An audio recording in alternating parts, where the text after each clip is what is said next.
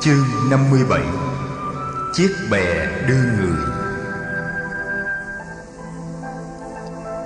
Mùa đông năm ấy, Trong khi Phật nhập thất gần giảng đường trùng cát ở Tỳ Xá Ly, Có mấy vị khất sĩ rủ nhau tự sát ngay trong tu viện. Sau thời hạn nhập thất, Phật được báo tin này, Người hỏi nguyên do, Các thầy trả lời là các vị khất sĩ ấy vì quan sát tính vô thường và tàn hoại của thân thể, cho nên đã sinh lòng chán ghét thân thể và không muốn sống nữa. Phật cho triệu tập tất cả các vị khất sĩ trong tu viện lại. Người nói,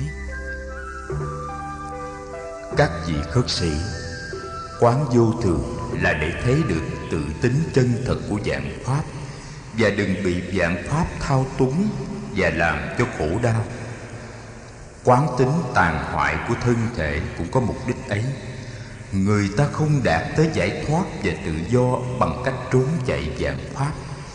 Người ta chỉ đạt tới giải thoát và tự do bằng cách thấy được thực tính của dạng pháp.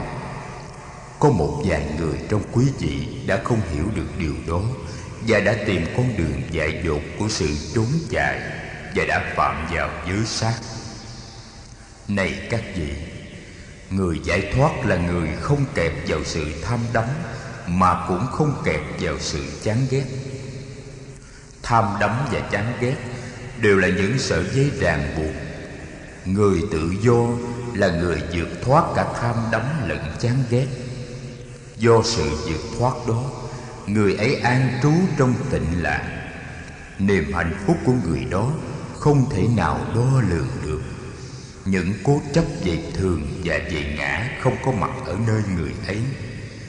Những cố chấp về vô thường và vô ngã cũng không có mặt nơi người ấy. Này các vị khất sĩ, các vị hãy học và hành theo giáo lý của tôi dạy một cách thông minh và trong tinh thần phá chấp. Về lại xá vệ, phật lại có dịp dạy các vị khất sĩ thêm về vấn đề phá chấp. Tại xá vệ có một vị khất sĩ tên là Aritha cũng đã vì không hiểu được chân ý của lời Phật dạy mà bị kẹt vào những cố chấp. Trước đại chúng các vị khất sĩ tại tu viện Kỳ Viên, Phật dạy: Này các vị, hiểu giáo pháp một cách sai lạc, người ta có thể đi vào cố chấp. Từ cố chấp, người ta đi sâu vào sai lầm, gây đau khổ cho mình và cho người. Này các vị, hãy nghe, hiểu và hành giáo pháp một cách thông minh. Như thế, giáo pháp mới đưa đến lợi ích thiết thực. Một người bắt rắn giỏi biết cách dùng một cái cây có nạn và trận vào phía cổ của con rắn, sau đó nắm bắt được rắn ở chỗ cổ của nó. Nếu không biết bắt rắn mà nắm lấy rắn ở lưng hay ở đuôi, thì người ta có thể bị rắn quay lại cắn tay. Học hỏi giáo lý cũng phải học hỏi thông minh như là bắt rắn vậy. Này các chị, giáo lý là phương tiện chỉ bày chân lý. Đừng chấp phương tiện là chân lý. Ngón tay chỉ mặt trăng, không phải là mặt trăng. Không có ngón tay ấy thì quý vị không biết hướng của mặt trăng. Nhưng nếu quý vị nhận lầm ngón tay là mặt trăng, thì vĩnh viễn quý vị không thấy được mặt trăng. Giáo lý là chiếc bè đưa người sang sông. Chiếc bè rất cần thiết, Nhưng chiếc bè không phải là bờ bên kia. Một người thông minh khi sang tới bờ bên kia rồi Không bao giờ dại dột đội chiếc bè lên đầu mà đi. Này quý vị, Giáo pháp tôi dạy là chiếc bè đưa quý vị vượt qua bờ sinh tử. Quý vị phải sử dụng chiếc bè để qua bờ sinh tử Mà không nên nắm giữ chiếc bè. Quý vị cần hiểu rõ ví dụ này để đừng bị kẹt vào giáo pháp, Để có khả năng buông bỏ được giáo pháp. Này quý vị, Giáo pháp còn cần được buông bỏ. Huống hồ là giáo pháp hiểu sai. Giáo pháp hiểu sai Không phải là giáo pháp. Này quý vị, Tất cả những giáo pháp mà quý vị đã học Như tứ diệu đế, Bát chánh đạo, Tứ niệm xứ thất giác chi, vô thường, vô ngã, khổ, không, vô tướng, vô tác. Tất cả những giáo pháp ấy, quý vị phải học hỏi và thực tập một cách thông minh và khôn khéo. Hãy sử dụng những giáo pháp ấy để đi tới giải thoát, nhưng đừng bị kẹt vào những giáo pháp ấy.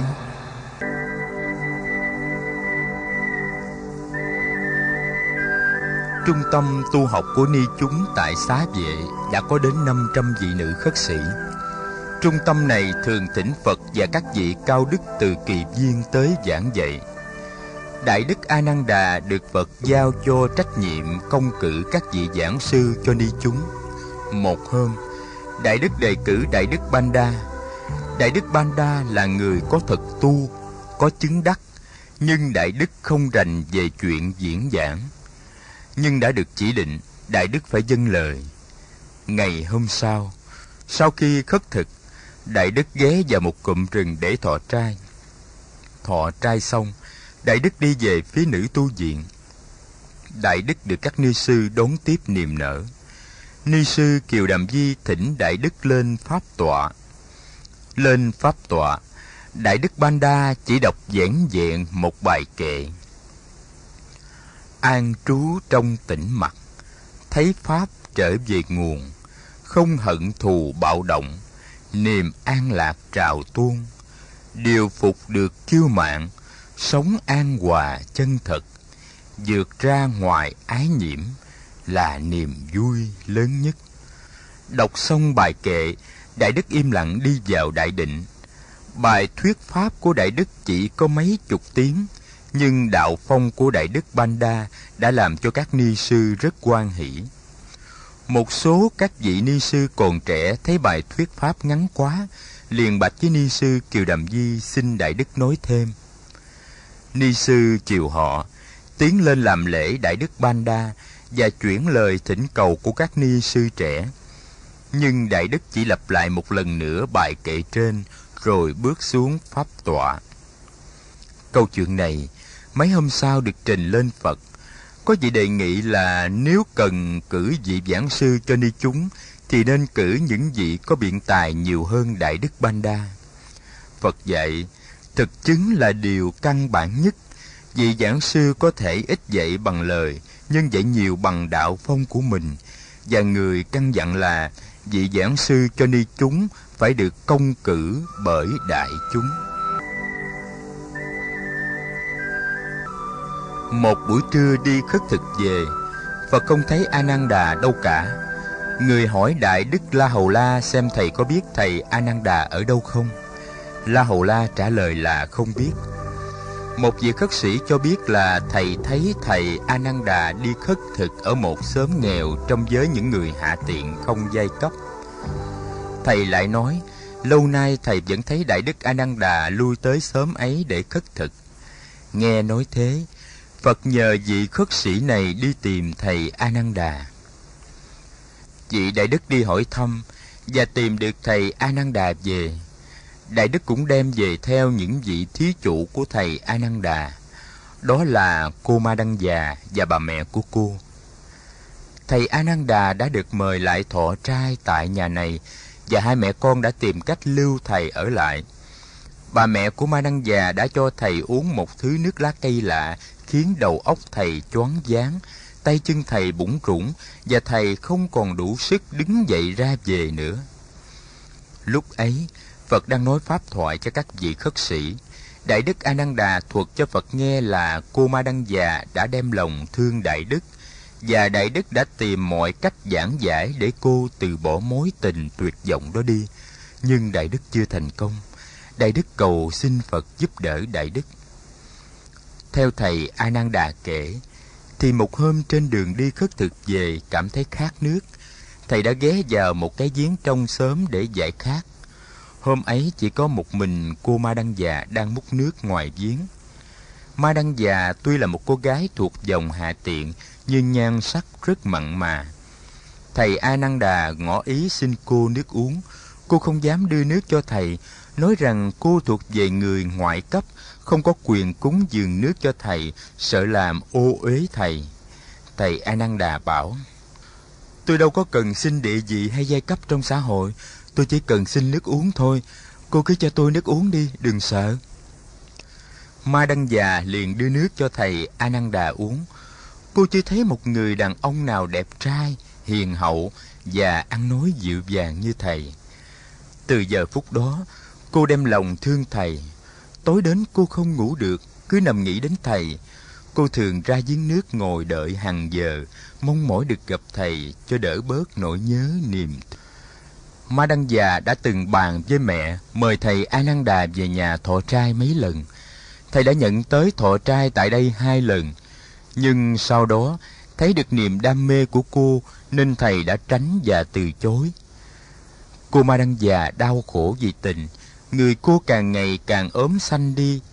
Bà mẹ hỏi mãi, cô mới thú nhận là cô đã yêu thầy Ananda và muốn thầy Ananda ra đời để cưới cô.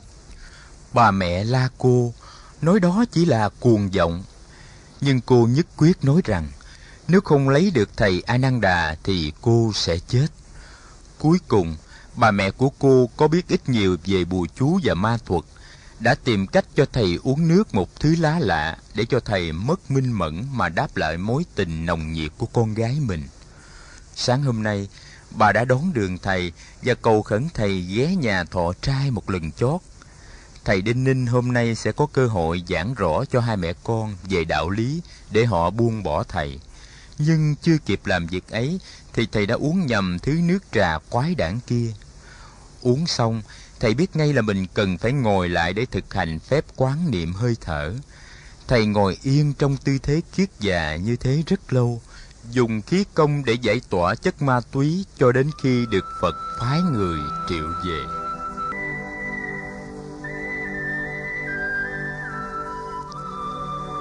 Phật gọi Ma Đăng già tới gần, người hỏi, giọng rất hiền lành. Con thương thầy a nan đà lắm phải không? Ma Đăng già bạch Phật. Dạ, con thương thầy Ananda lắm. Con thương cái gì nơi thầy Ananda? Con thương hai con mắt, cái mũi hay là cái miệng của thầy ấy? Con thương hết những gì nơi thầy Ananda. Mắt con cũng thương, mũi con cũng thương, miệng con cũng thương, giọng nói con cũng thương, dáng đi con cũng thương. Bạch Sa môn, con thương hết tất cả những gì nơi thầy ấy. Ngoài hai con mắt, cái mũi, cái miệng giọng nói dáng đi và cái nhìn thầy ananda có nhiều cái đẹp khác mà ta nghĩ là con chưa biết và con chưa thương.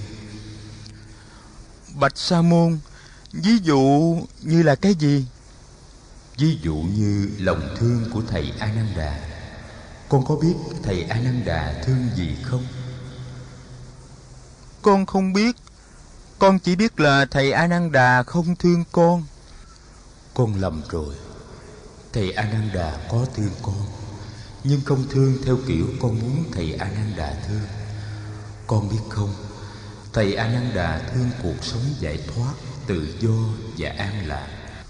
Do sự giải thoát và tự do đó Mà thầy Ananda thường mỉm cười, Và thầy thương được mọi người và mọi loài. Và thầy muốn đem đạo lý giải thoát Để dạy cho mọi người, để mọi người có thể có tự do và an lạc như thầy. Thầy ananda thương lý tưởng giải thoát của thầy.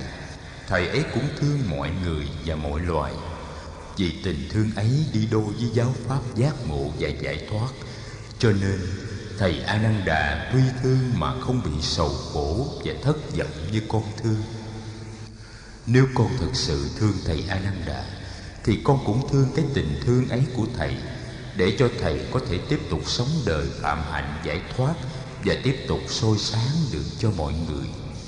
Nếu con biết thương như thế, thì con đâu có bị sầu khổ và thất vọng. Sở dĩ con thất vọng và sầu khổ, vì con chỉ muốn chiếm thầy Ananda cho riêng một mình con. Tình thương ấy ích kỷ con phải học thương như thầy A Nan Đà mới được. Ma đăng già ngước lên nhìn phật. Bạch Sa môn Con phải học thương như thế nào? Thương như thế nào để con có hạnh phúc Mà thầy A Nan Đà cũng có hạnh phúc? Thầy A Nan Đà như một cơn gió mát. Nếu con cố ý nhốt cơn gió mát ấy lại trong cái ngục tù của tình thương nhỏ bé thì cơn gió mát ấy sẽ chết, và không ai được hưởng sự mát mẻ của nó, trong đó có cả con. Vậy con thương một ngọn gió mát như thế nào, thì con cũng thương thầy Ananda như thế đó. Ma Đăng già Nếu con biết thương thì chính con Con cũng có thể trở thành một cơn gió mát, Làm dịu đi nỗi nóng bức của bao nhiêu người. Bạch Sa Môn Xin người hãy dạy cho con. Con có thể làm như Đại Đức A Nan Đà Con có thể sống một cuộc sống giải thoát an lạc như Thầy ấy. Và con cũng có thể đem niềm vui tới cho mọi người như Thầy.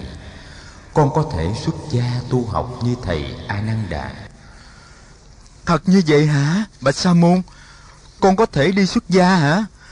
Nhưng mà Con là người hạ tiện con không có giai cấp.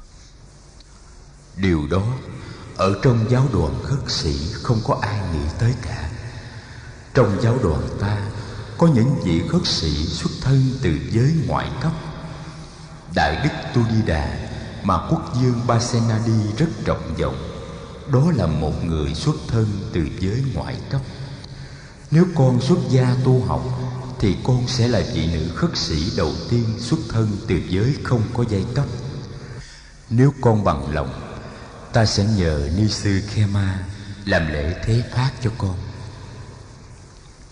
Mai đăng già sung sướng sụp lại. Cô cầu xin phật cho cô được xuất gia tu học. Phật phó thác ma đăng già cho ni sư khema hôm ấy cũng có mặt trong buổi pháp thoại. Ni sư Khema đưa Ma Đăng già đi rồi. Phật nhìn A Nan Đà rồi bảo đại chúng. Các vị khất sĩ, Giới thể của thầy A Nan Đà còn nguyên vẹn. Nhưng tôi muốn các vị cẩn thận hơn trong lúc giao tiếp. Nếu chúng ta luôn an trú trong chánh niệm, Thì chúng ta có thể thấy được rất sớm những gì đã và đang xảy ra trong ta và chung quanh ta. Nếu thấy được sớm ta sẽ sớm có những biện pháp để đối trị và tiếp xử với hoàn cảnh. Trường hợp của ananda chỉ là trường hợp của định lực còn non yếu, thực hiện chánh niệm trong từng giây phút của đời sống hàng ngày, đó là phương cách nuôi dưỡng định lực hay nhất. Một khi định lực đã vững mạnh, thì cái thấy của ta sẽ sáng và hành động của ta sẽ kịp thời. Định và tuệ đi với nhau định và tuệ bao hàm nhau. Định và tuệ là một. Này các vị khất sĩ, đối với phụ nữ, các vị nên tập quán sát như sau.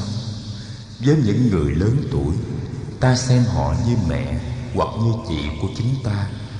Với những người nhỏ tuổi hơn, ta xem họ như em hoặc như con của chính ta.